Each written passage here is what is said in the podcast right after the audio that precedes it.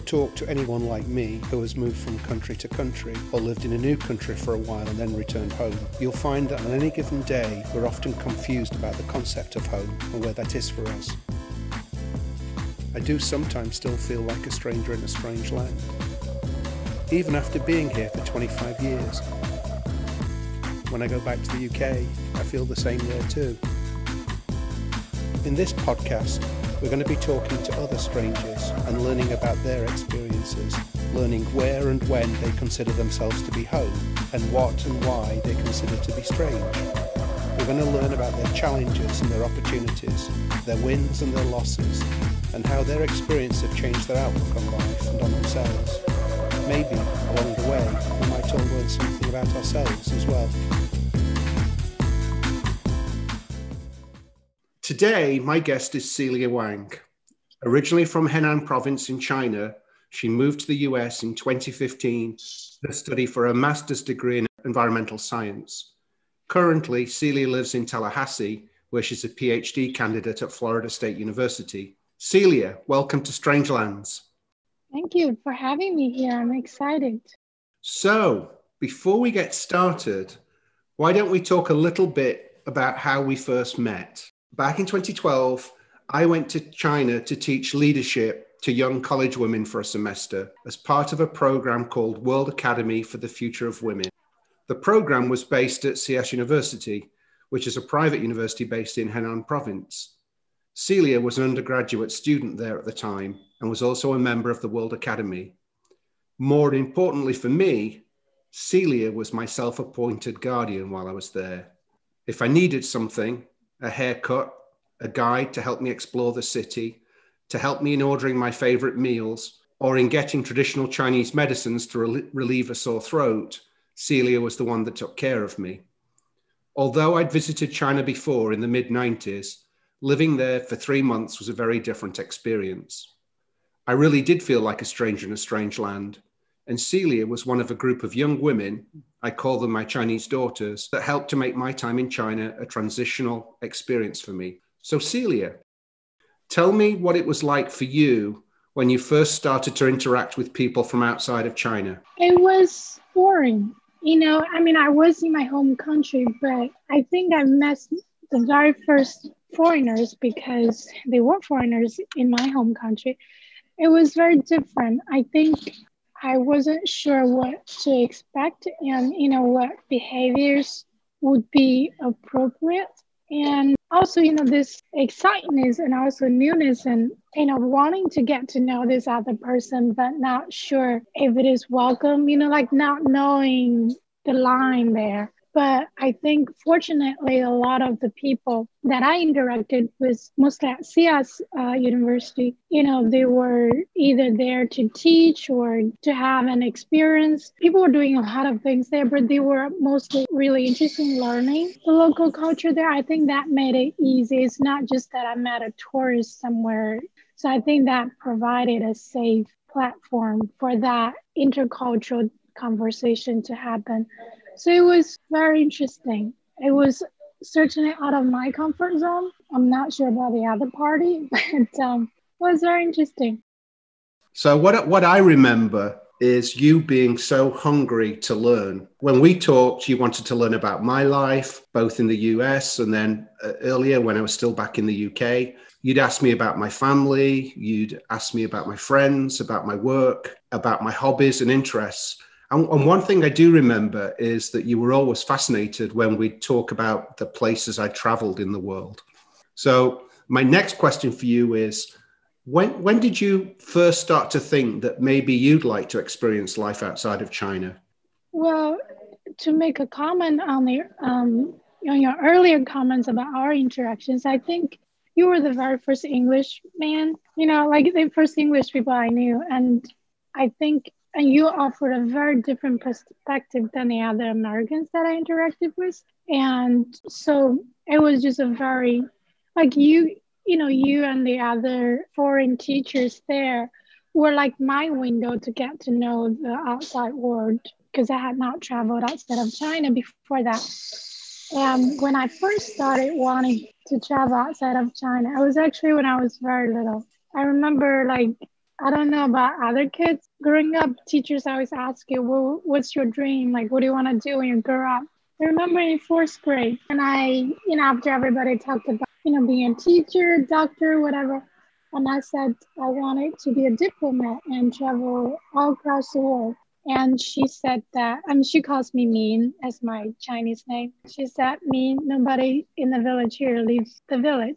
It was very, I was very heartbroken to hear that because I'm like, you know, it sounded very unrealistic dream at the point. And for a long time growing up, even when I was at SIAS, I just always thought that I don't want my life to be just about China. You know, I want experience what's outside of my country. And, you know, I was told many times that, you know, they always tell me to travel, you have to have money, you have to have, you know, other resources. I just always had this idea. I never really thought about money, even though I didn't have it, but it wasn't my concern somehow magically. But um, I've just always, always been curious about you know, when I was little, it's the life outside of the village. Then when I came to the city for college, it really was outside of, you know, my circle, if that makes sense. It does, yeah. I'm interested in in asking asking a follow up question, but I, mm-hmm. about having your dreams sort of stamped on by someone and what and what that did for you at that time when, when your teacher said that because something similar to that happened to me when I was 11 so we changed schools in the UK from junior school to senior school at 11. And because there'd been a change in the education system, the school that I had to go to was not the school of my dreams. It was a pretty rough school. It, it didn't really have good education, educational standards. And I remember in the first week, the first week at school, the teacher had us all sit around in a circle and we had to answer two questions and the first question was to say what our parents did. And then the second question was to say what we wanted to do. And so, you know, I grew up in a in a mining area, you know, mining and light engineering. And so as we went around the room, a lot of the kids were saying, you know, my dad's a miner and I'm going to go down the mines. You know, my my mom works in a shop, my dad works in a factory and it finally got to me, and I was the last person. And I was ready to. I'd been, yeah, I was like one of those kids who would have my hand up in the air, like wanting to answer, like me, me, me. And so it got to me, and I said, well, you know, my, my dad runs a supermarket, my mom runs a store, but I want to go to university and I want to be a scientist. And there was probably like a fraction of a second pause, and all of the kids started laughing. And then the teacher started laughing as well. And I remember being sort of crushed by it because up until that time, uh, because my older brothers were both at university at, at, that point, or one had just finished, my middle brother was at university. I just always assumed, I'd been brought up to assume I would go to university. And like this was the first time that anyone had really questioned it and sort of made me feel that it was like they were trying to make me feel that my dream was stupid. So I'm, I'm interested to hear from you how that how you felt when your teacher did that to you it's always really sad that when kids have to go through that when that's entirely not the purpose of education certainly not the role of the teachers. I, i'm like you it was very heartbroken it was just sad. I, I think you know this about me i grew up you know in a farming village when we've always been taught by you know parents uncles aunts teachers that education was the only way for us to we say walk out of the village. And for them, education is the way for us to really erase the rural label and go to the cities. It's not a tool for emancipation mm-hmm. or you know to to be to make a difference in society to work for the greater good. It's really for you to have a you know I'm putting quotation marks again a modern life mm-hmm. instead of working the fields and facing the earth and with your back over the sun. So you know it's it's it's that and and I it was not the first time that happened to me being told what you can achieve or cannot achieve and what you should be and should not be you know a daughter a woman. And it's it's it's very repressive. And i think it takes really you know great resi- resilience in really believing that you could be who you want to be.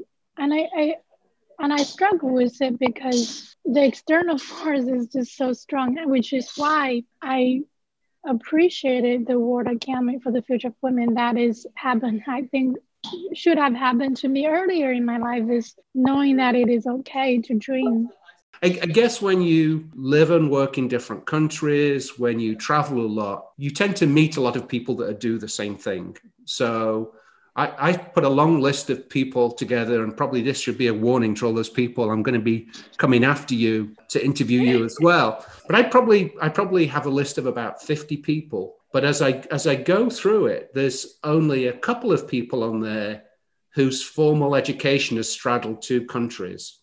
You know, so for in your case, you know, elementary school, secondary school, undergraduate in China, and then master's and now PhD candidate in the US. Ba- based on your experiences, uh, how do you feel the education system and the, the experience of the student differs in each country? First of all, as an education major, I appreciate you having the education section your, on your, your list of questions. I, I mean, I can't claim to be an ex- education expert on US and China systems, but I think based on a personal experience, for example, like in elementary school, in China is very subject based. So you have a home, this is your homeroom class. You have your Chinese language teacher, your math teacher. I mean, that was the only two subjects I studied, and that was the only thing that was offered. And versus here, I think you, your your teacher teaches everything, like mm-hmm. English, math, and science, whatever they teach. and that was new to me because I remember, I mean, we've had our Chinese teacher one year become a math teacher, or when, when they started offering English, the Chinese teachers started teaching English again. But that was because we were short of teachers. But you could tell that was not their expertise. So I always find that very interesting. And that's probably true with the UK system too, if I understand it correctly.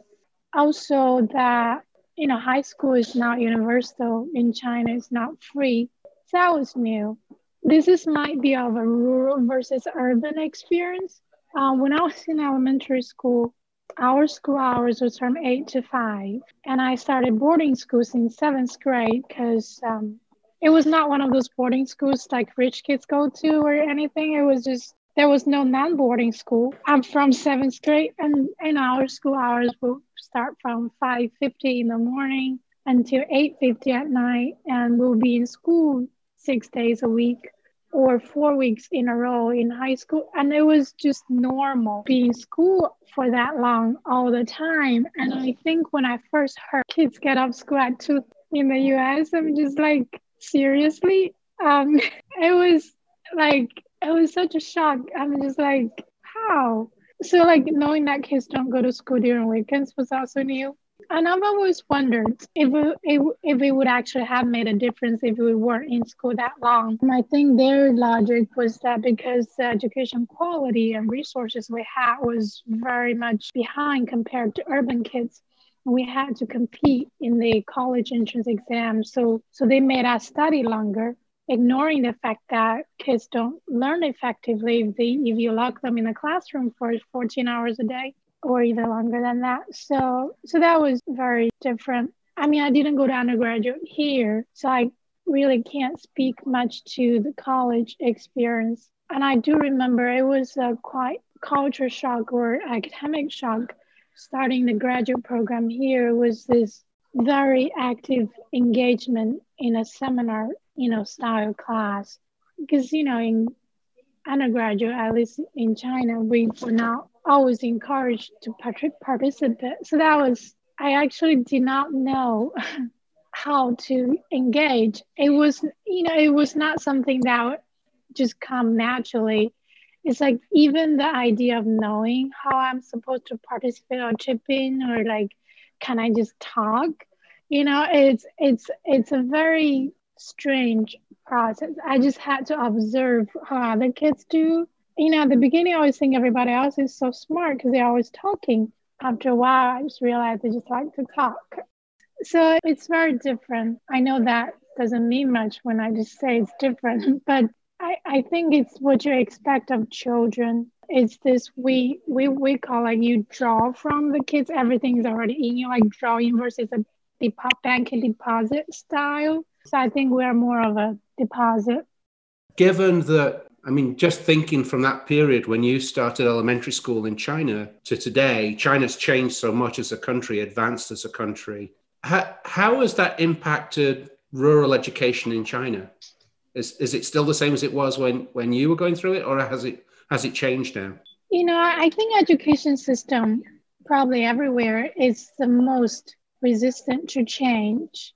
I, I think if you look at the education status and quality of rural kids now versus my education experience 15, 20 years ago. And, and, and sadly, it's not that much different.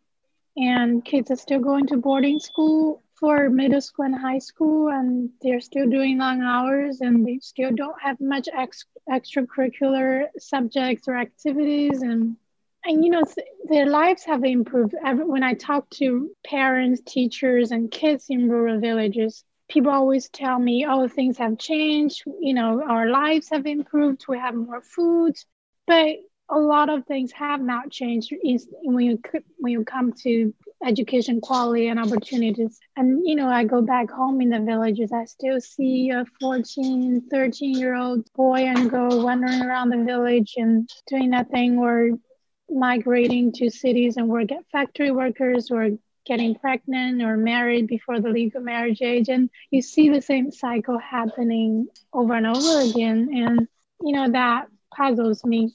And it makes me wonder what can facilitate that change. I know a couple of years ago, I went to an education conference and I, I, went to see a presentation on a learning system and the way that the guy who's presenting opened up, um, you know, he started his his PowerPoint presentation, and the first picture was of a medieval classroom, and it was a tapestry that was 800 years old. And so he puts this picture up, and he said, "Look, look closely at this picture." And he said, "You know, what period, what country it was in, and what period of time. He said, but look at it. He said, you'll see people are dressed differently. But if you really look at the way the students are being educated, it's really not that different from today. And it was true. As you looked at the picture, you know, there's a kid near the back of the classroom, sort of asleep. There are a couple of other kids who were talking, and the teacher just seemed to be like droning on and wasn't really engaging with any of the students. And so, I, like like you, I I wonder I'm sort of really interested now with what's happening with the pandemic, you know, and so much virtual learning. What will be the long-standing changes, you know, and how will that impact kids in in rural communities such as in in Henan province?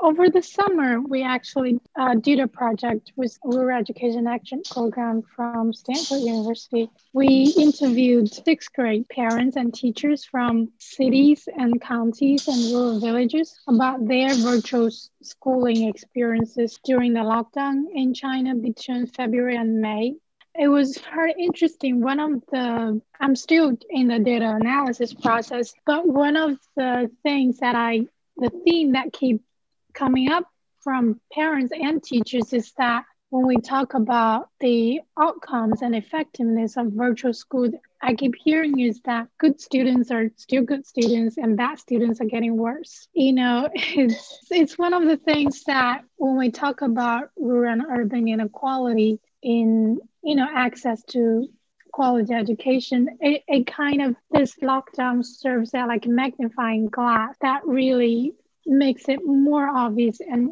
even enlarge that gap in terms of access. And I think, you know, most of the rural kids are accessing um, virtual classes through their parents' smartphone. You know, you have to watch a class or learn anything through a very small screen and trying to take notes for like five, six hours a day. You can imagine the effectiveness of it. And some kids don't have internet. They have to, you know, go outside for good reception in the cold and or they have to go to a neighbor's house to borrow their Wi-Fi. You know, I see a lot of those class issues that come into play and it's it's the same old story that sometimes people in China are tired of hearing but five, that's because people are used to the privilege they are entitled to and they you know go outside for good reception it's, it's interesting with with um, my work you know, over well during during the pandemic I've been working a lot with non-profit organizations that provide after school services to kids and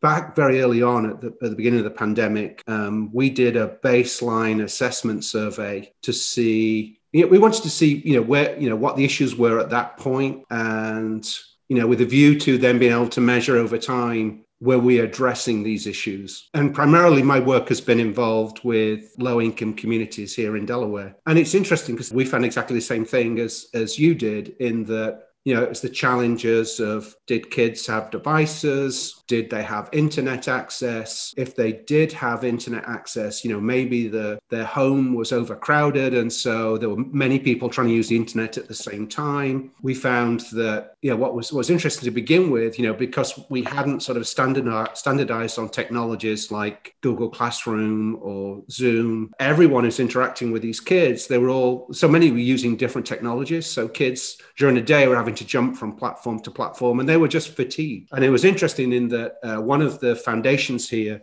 actually they sort of gave the floor to a group of students to talk about that. So we really got the voice of the student. And oh, that, that's what yeah they, they were really sort of saying you know just that just that you know they they were fatigued. Just how much is lost from a physical interaction. And, and it's back i think it's as you say the good good students will tend to do well but at sort of what cost because the the effort they have to put in to get the same amount out can be, really difficult. Yet at the same time, I mean, the the pandemic has created opportunities, but it uh, my my biggest concern, like yours, is about equality because it really has.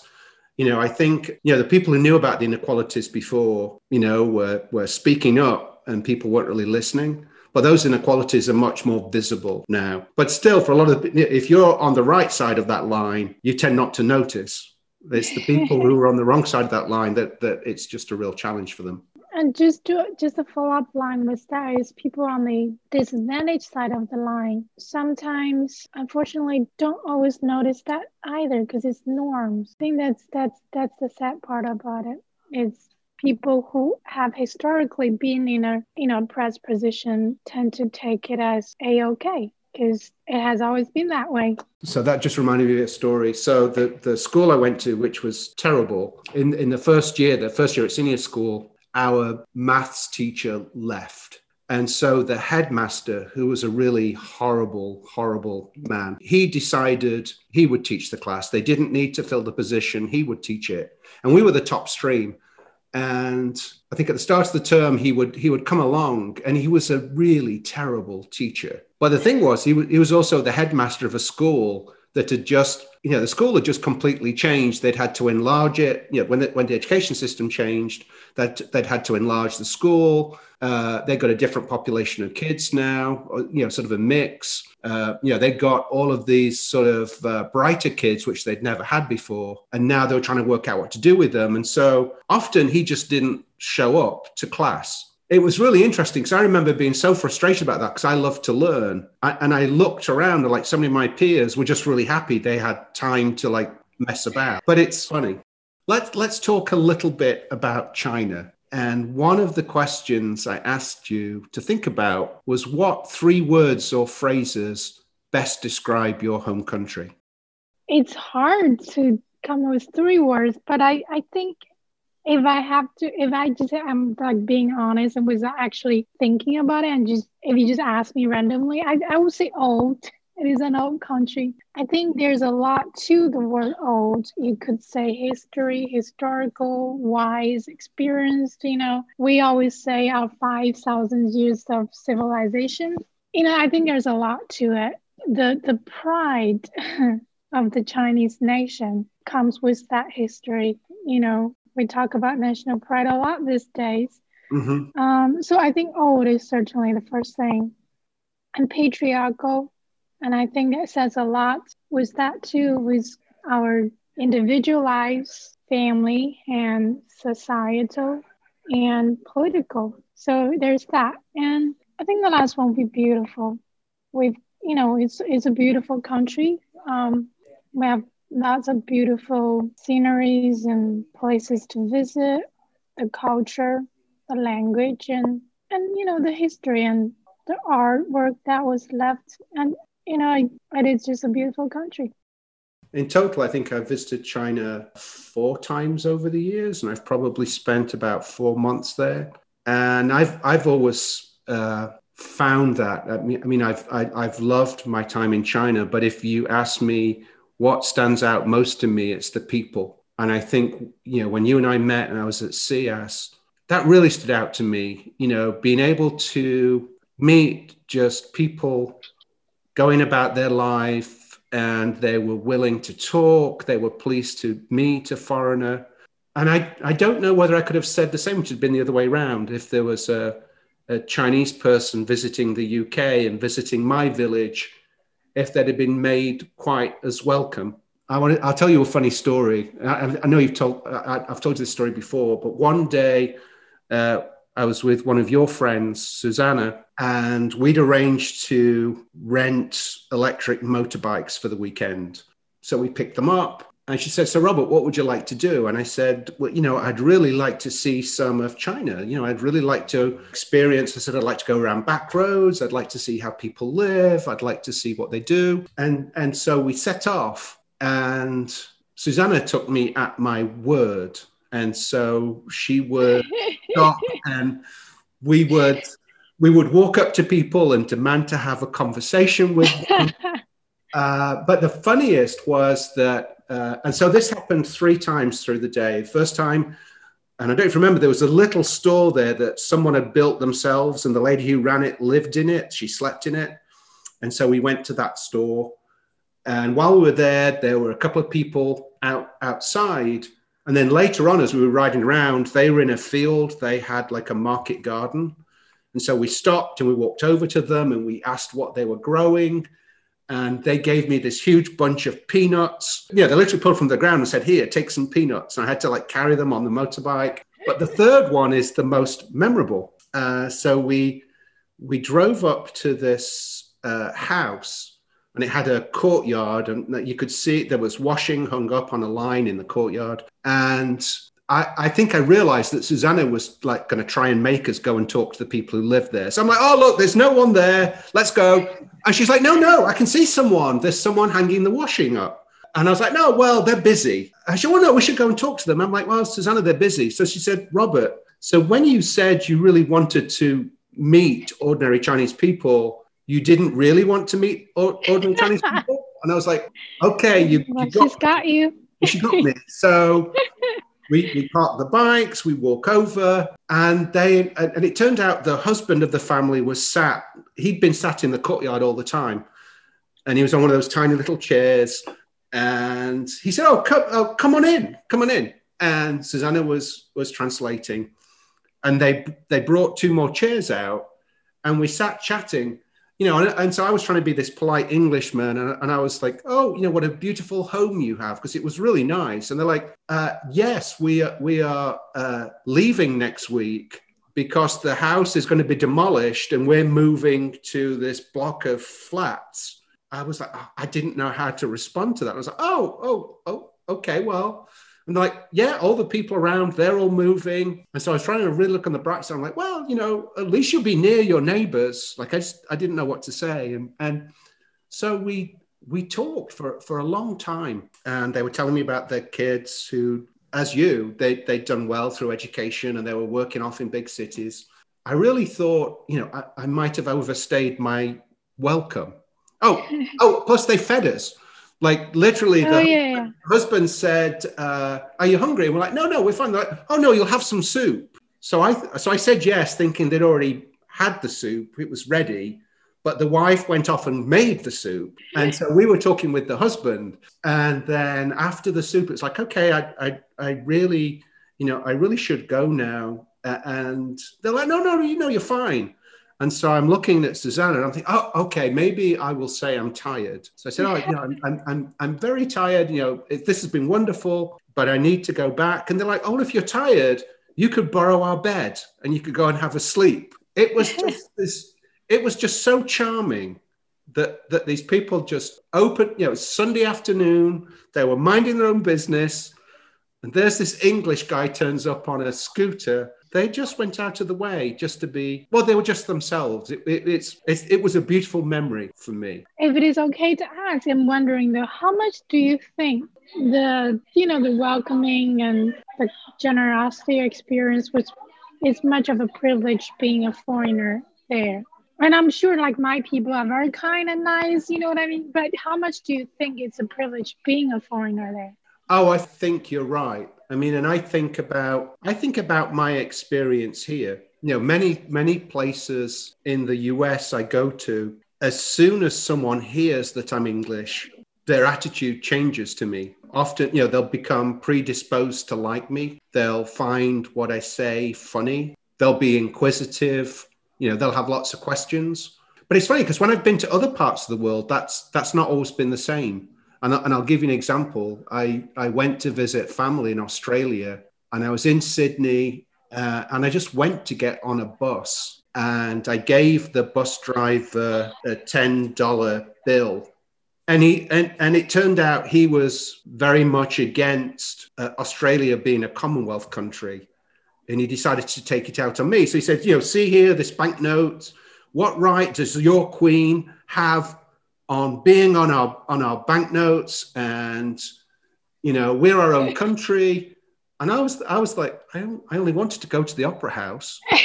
Um, it was it was it was very strange. So I think you know certainly the experience I told you about in China. You know, I I look so different, but you can sort of drill down into sometimes if you sound different yeah, it's a very good point because they imagine, you know, the geopolitical and, you know, historic culture part of it certainly plays a role. Like, imagine, I mean, you don't have to put this in the podcast, like, imagine the, the treatment would someone would have in a rural village in China as someone from Japan. That would be a very dramatically different experience. What has been the most annoying question anyone has ever asked about about China? This is not even something specific. It's like, how is China like? I absolutely hate that question. I was like, what are you asking? You know, like, oh, they will say, how is China different than the US? I'm like, like, how would you answer if I ask you how is America like, or how is the UK? You know, it's just like not asking anything specific. Or they, I mean, I get they probably don't know enough about it mm-hmm. to ask anything specific. But if you ask me how is the dinner table manners different you know like ask me something specific. And i just always find that maybe they're just asking i don't know. I always find that really difficult to answer and i just get annoyed. Has anyone asked you like how's the uk like? If i think back to the most annoying questions that anyone has ever asked they've probably been questions by americans but years ago. So so before i ever lived here I was leading a project. I was I was working for DuPont. I was leading a global project, and all of my team, with the exception of me, were from outside the UK. The majority were from here in the US, and so I would come over here every couple of months and, and spend a week to two weeks. And then I decided that everyone should come to the UK. It was important they got, you know, for the work that we were doing, it's important they got a sense of what the other plant sites were like. And I remember there's this one guy, you know, who was a Vietnam veteran. So he'd traveled, I think he sort of viewed himself as worldly. But I, I remember th- that he started asking me questions, and it was pretty clear that he didn't trust the water in England. And, he, and, and I think he was worried that we didn't have like toilets and I, I remember, and I, I, completely didn't, you know, because he, he was sort of asking in a roundabout way. I don't, I think he he was sort of embarrassed, but he was sort of concerned, you know, like, and whether he was getting us confused with sort of those French style toilets where you squat. But he did he didn't ask the question directly, and so I, I just didn't really understand what he was saying. And then when he did, I was like, we invented the flushing toilet. Like that that's an English invention. And it was like, but but but can you drink the water? I'm like, yeah, yes, you can drink the yes, you can drink the water. And I guess it's a, I guess it was a valid question, you know, but I think it's back to that when you were talking about national pride before, you know, and coming from an old country, Uh, I mean, when you and I talk, you know, I'm from the young country. I mean, we've only got sort of uh, two, 2,000 years of history. When I talk to people here, I, I know when I first moved here, I would talk to people you know, because I just took for granted, like in my hometown is called Chesterfield. And so, one thing about English place names, if there is Chester in the name or any version of Chester, so it could be Cester, so like Leicester, or mm-hmm. uh, Cirencester, or Castor, Lancaster. When there's a Chester or some uh, derivative in the name, that means it was a Roman fort or encampment. And so, you know, where I grew up, you know, now and then they'd be excavating some building. I remember they were building sort of a supermarket in the city and they dug down to get the foundations and they found roman remains. And there was a remains of a roman villa a few miles away you know where they'd uncovered it and they found there was this magnificent mosaic tile floor. And when you grow up in, in an older country, you just take those things for granted. And and so I remember being here, you know, when people were asking me about England, you know, and I'd, I'd sort of say something, and, and literally the conversation would stop because they were just sort of blown away that things could be so old and, and probably that I just took it for granted. And so I don't, I don't know about you, but I, I found I have a much deeper appreciation of English history since I've lived here. Yeah, people don't seem to ask me about Chinese history a lot, or they probably don't know much about it. And, right. I mean, I get some of the superficial, insulting questions like, "Oh, do all Chinese people eat dogs?" Or you know, one of those Taiwan questions that is usually not, I don't welcome those discussions when we first meet. Like if I've known you, like this, I could be up for a very genuinely conversation about it. But like when I first meet you, ask me if I'm from China or Taiwan, that's insulting. And that happens every time. You know, I, I think, but that's, I still rank the how China like question the first most annoying. I think it's interesting because I think the difference between our two countries is that so much of UK history is represented in American popular culture. So, you know, where I'm from, the fictional hero Robin Hood, who stole from the rich and gave to the poor, that was set about 20 miles from, from where I grew up. And so, mm. You know, if people ask me where I'm from in the UK, sometimes I'll tell them that fact. Oh, you know, from near where Robin Hood didn't actually live because he didn't really exist. And they'll, they'll be, oh, okay. And it's almost that they get, they feel very comfortable, like they know something about my country, they know something about me because I've referenced something that, that's within their popular culture. If you look at what they teach in the history class in the US education system, I, I'm pretty sure the European history has a larger proportion than what they call the Oriental history. You know, I, I'm not surprised that a lot of them don't know much about China's history. It's probably not mentioned much in the history books. I think that that's a very interesting, that's a very good point. And and you look at, of course, the political system part plays a huge role in this. I think the UK probably has a much more friendly image in the US than China, especially the communist China. Okay, so we've we've we've talked about what you don't like people to ask you. What what are the things you'd love them to ask about but they never do? You know, I think some most people want to learn about other people's culture. They they want to ask questions. I think they don't always ask the right questions. I'd really hope to talk about my language. And people ask me if I speak Mandarin or they, they ask me the difference between Mandarin and Cantonese. But, you know, those very superficial questions. But, you know, there's a lot to our language. You know, when we talked about the history, the 5,000 years of wisdom, it's all embedded in the language, the development of the language, and you know our classic Chinese literature, and, and you know the philosophy embedded in the language and you know the wisdom it's, there's a lot in it and i'm very proud of my language and i'm glad it's my first language because even in learning how to write the characters there's you know there's a lot of stories in the character why is it written this way how it has evolved over time you know from traditional to simplified and even the part you know the strokes you know, it's like every word has its own history, and there's so much beauty and wisdom in it. But nobody ever asked me. So I, I, I just wish people could learn. I, I think it's a window for people to understand the culture and the people and the country. And I think it's it's a shame that it's not being paid attention to. I agree. My last my last question about China. So, if there was such a thing as teleportation and you could choose to teleport back just for a day to China, where where would you go and what would you do? I want to go to Tibet, I think. Well, mainly because I have not, not been to Tibet. And there's a place that actually near Tibet called Shangri-La, like the hotel. Mm-hmm. But it's a beautiful place. It's very high altitude. In China, we have the saying that's the closest place to paradise. Actually, the most direct translation is actually heaven.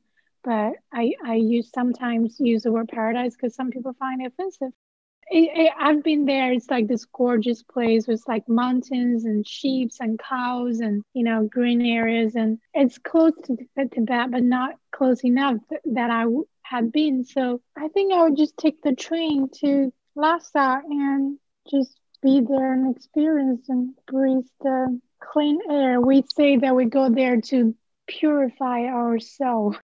I think I like to do that if I could just travel there for a day. Okay, so let's let's talk about your life here in the US. So when you think about your your your time here, what behaviors or activities do you see here that just have you scratching your head? I I think it's the implicit and explicit systematic racism and that's somehow accepted so widely. I, I know, you know, we have talked about or there has been a lot of debates and you know conversations about systematic racism but it's just me being a foreigner here that the the racism remarks and attitudes that experience on a daily basis it's it's something that's shocking in a way that it's so embedded in our everyday operations and so widely accepted i'll give you an example i mean okay. i have like thousands of examples but i'll give you most recent one i went to see an endocrinologist a couple weeks ago. Well, I'll make it clear that she's this doctor, she's from Colombia. She went to medical school in Colombia, but she did her residency, I think, in Miami. I don't think I put in my chart or my new patient form as I'm from China. Mm-hmm. She walked into the patient waiting room and she looked at me and she said, What are you doing in Tallahassee? And I'm like, I assume she meant I don't live here, I don't belong here, I'm not from here, whatever she meant. And I said, Well, I'm a PhD student at FSU. And then, you know, then we got on talk about, you know, my problems, whatever. And then she keeps making the remarks about, oh, people in China a lot of people in China have a lot of these problems for this nuclear explosion. I'm like, we don't have any nuclear explosion. I've never had one. But anyway, and then we started talking about my weight. So, and then she said that, well, you look fine, but I think you're about three pounds away from your maximum weight. I'm like, how? But then she said that well, the the usual body weight index does not work for you because of your ethnicity. That's for Americans. And then she said I think it's probably good if you lose two pounds because all of your people are pretty slim back home, right? And I was like, did she just tell me that I'm fat? And I was like, and she also told me, I don't know which one is more hurtful. She's like, well, you are turning 30. Everything is going to go downhill and start declining. so as I drove home, I'm like, did she t- just tell me that I'm old and fat? And I was, I, it took me a long time to digest it. And I'm like, was she being racist? I'm just like, and I'm pretty sure that whatever body image index is not different across ethnicities. I mean, people have different body types, and I get that. And I, I think she, I was being judged based on social and cultural stereotypes versus scientific evidence as a medical professional would do you know, but and I was just um yeah, it was just one of the examples that I encounter every day. It's strange. I mean, I know you and I have talked about this before, but you know, I I get I get the opposite. And I've talked to other English people here about that. And so, and it's interesting. I, I years and years ago, I knew someone who was um, PhD student at Temple, and she was English. And I forget what her dissertation was originally supposed to be about. You know, so she'd done her undergrad in the UK. She came here and she started on, on one specific topic and then she, she switched. And the reason she switched was that she noticed that people were treating her as if she was more intelligent than she felt she was. And she made that the topic of her dissertation. And she wrote uh, her, her PhD dissertation became a book and I have a copy of the book somewhere. I should I should find it. Yeah, but it was fascinating because what came out was that if you have an accent like mine here, you're assumed to be 15 or 20 IQ points smarter. And uh, you know, and certainly you're assumed to be funnier. Um, you know, when I've be- become more conscious about systemic racism you know and i've really thought about that. It, it sort of applies to me but like the opposite. But it's it's yeah. still the same sort of thing that people have this set of preconceived ideas that go along with the way you look or you sound. And it's so hard to it's hard to break out of them. It, it's like certain things are wired in a certain way here. It's like when people ex- expect me to be smart at math and i'm like no. I'm, i don't like math. I'm I can be good at it, but I don't like it. And we a lot I use like the stereotypical thing like oh Asian kids are good at math. It's because we work hard. You know, it's it's I just absolutely hate it. Especially it's funny because there was this Chi- Chinese student in a class one day. He said that he does quantitative research because math is very easy for him because he's Chinese.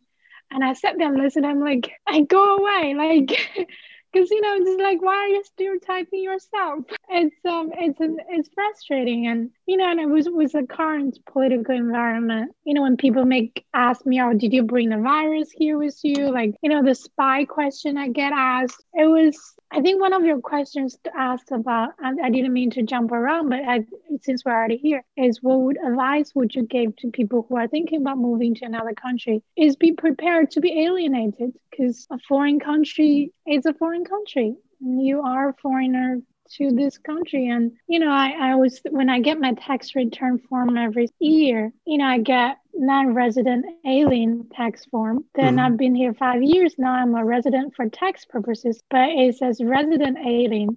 So I'm always, I'm just an alien. I'm just always.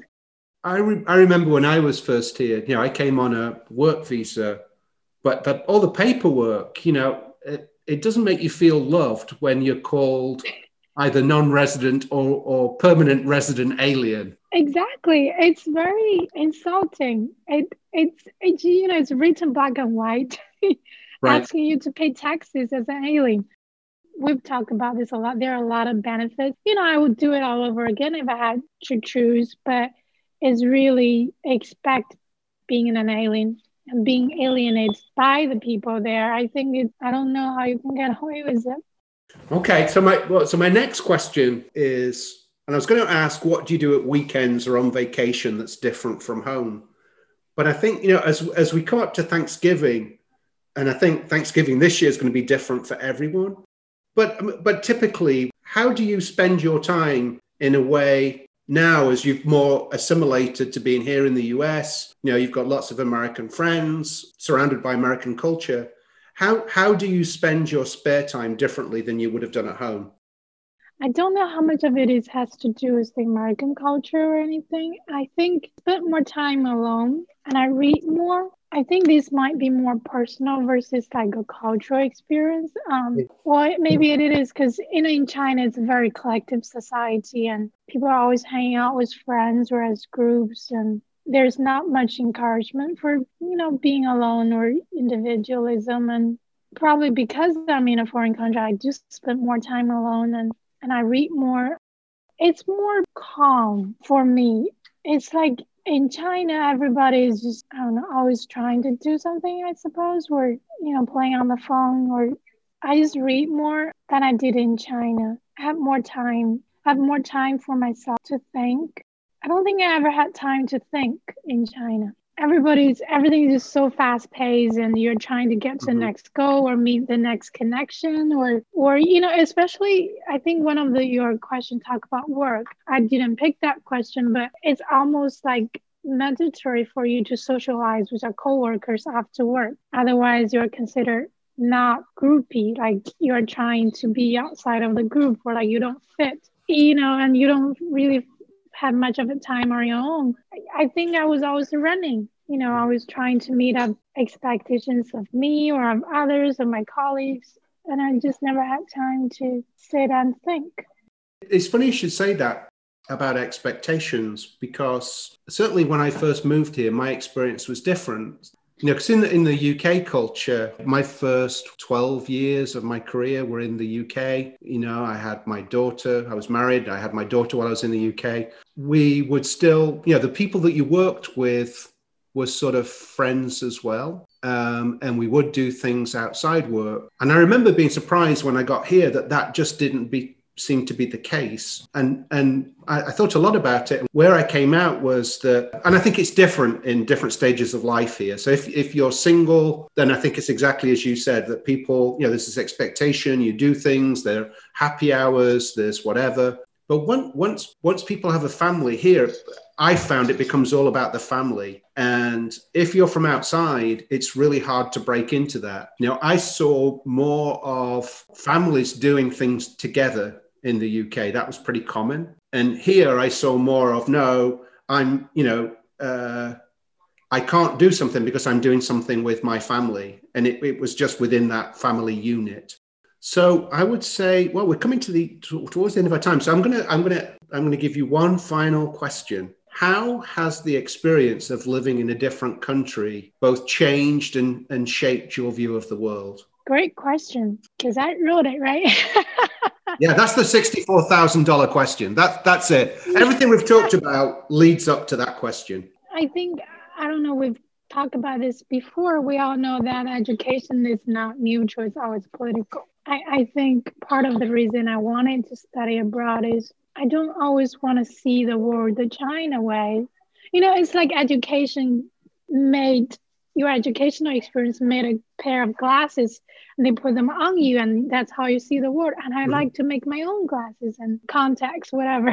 So i, I think it's, it's learning to consume you know information like what was said to me or taught to me more critically. And also i like to think i've always been more open-minded but really work on being open-minded. And the willingness to challenge the the existing like educate knowledge system within myself that you know I've constructed over the years. And I, I don't know if I've told you, but I remember this particular moment. And you're gonna laugh at me when I say this, and I'm at a coffee shop. I hope people don't hear this too loud. Is when I realized that you know I grew up being taught that communism is the best system in the world, that's the end system of capitalism. When I realized that that is not true, that the world is not gonna like a hundred something countries are not all gonna develop into communism one day.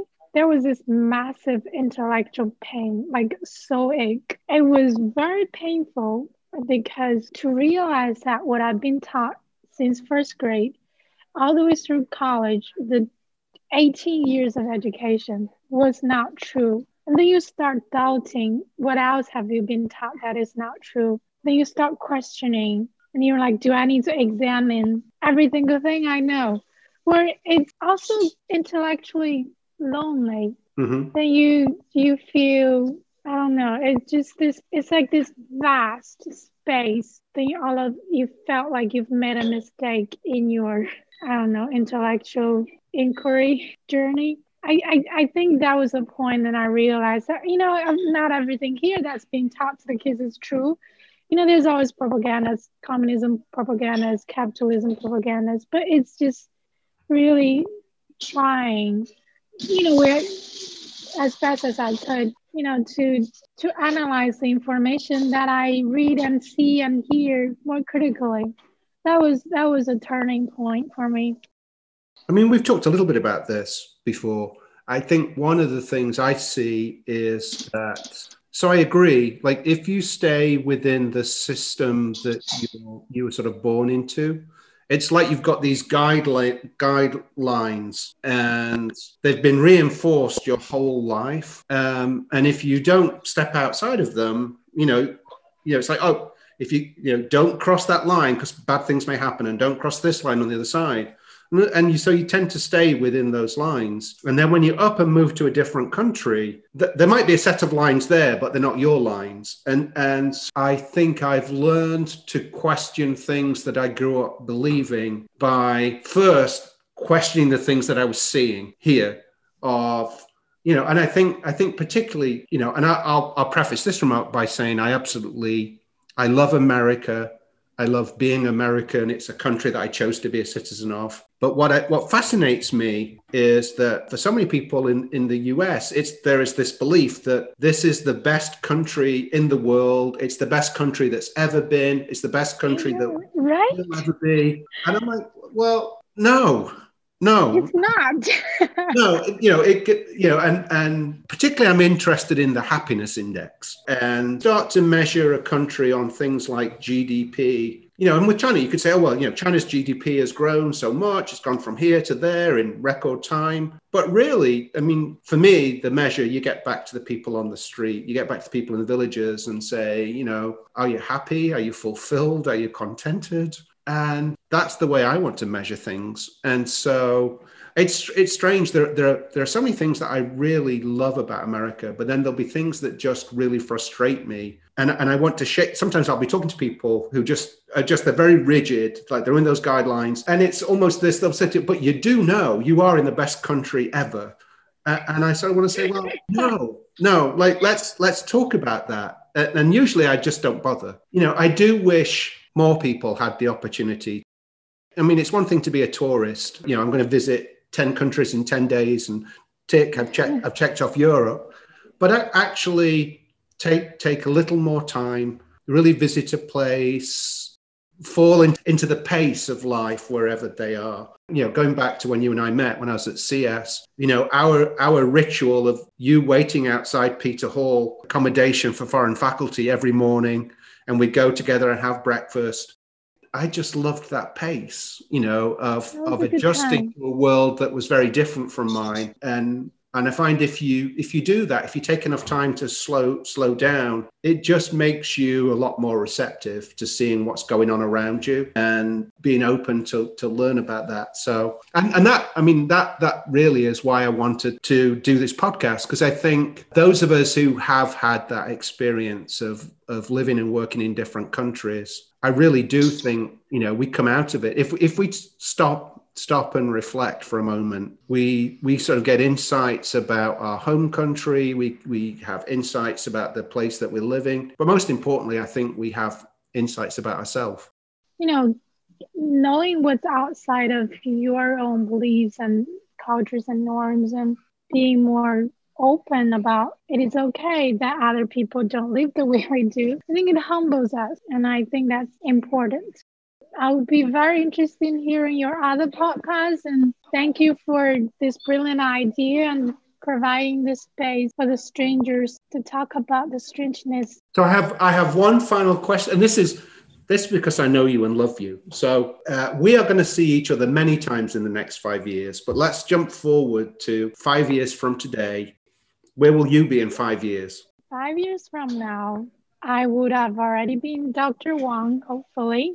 I should be an assistant professor somewhere, hopefully at a university that's close to the ocean, if I could choose. I will say, though, I hope that I'll be able to tell you that I'm still passionate about my research. I still remember my dreams. I'm still working on or having already set up my school back home in rural China. And I'm still a stranger in a strange land, still an alien, but I'm still dreaming. I hope that I can say that in five years to you. I have no doubt that you will. I, I want to say thank you for this time. What you just said is making me emotional. You know, I get very emotional, but it was beautiful. Uh, I am I am absolutely sure you will still be dreaming, and many of those dreams will you'll have brought to life, and you'll be doing big and important things in this world. So thank you. Thank you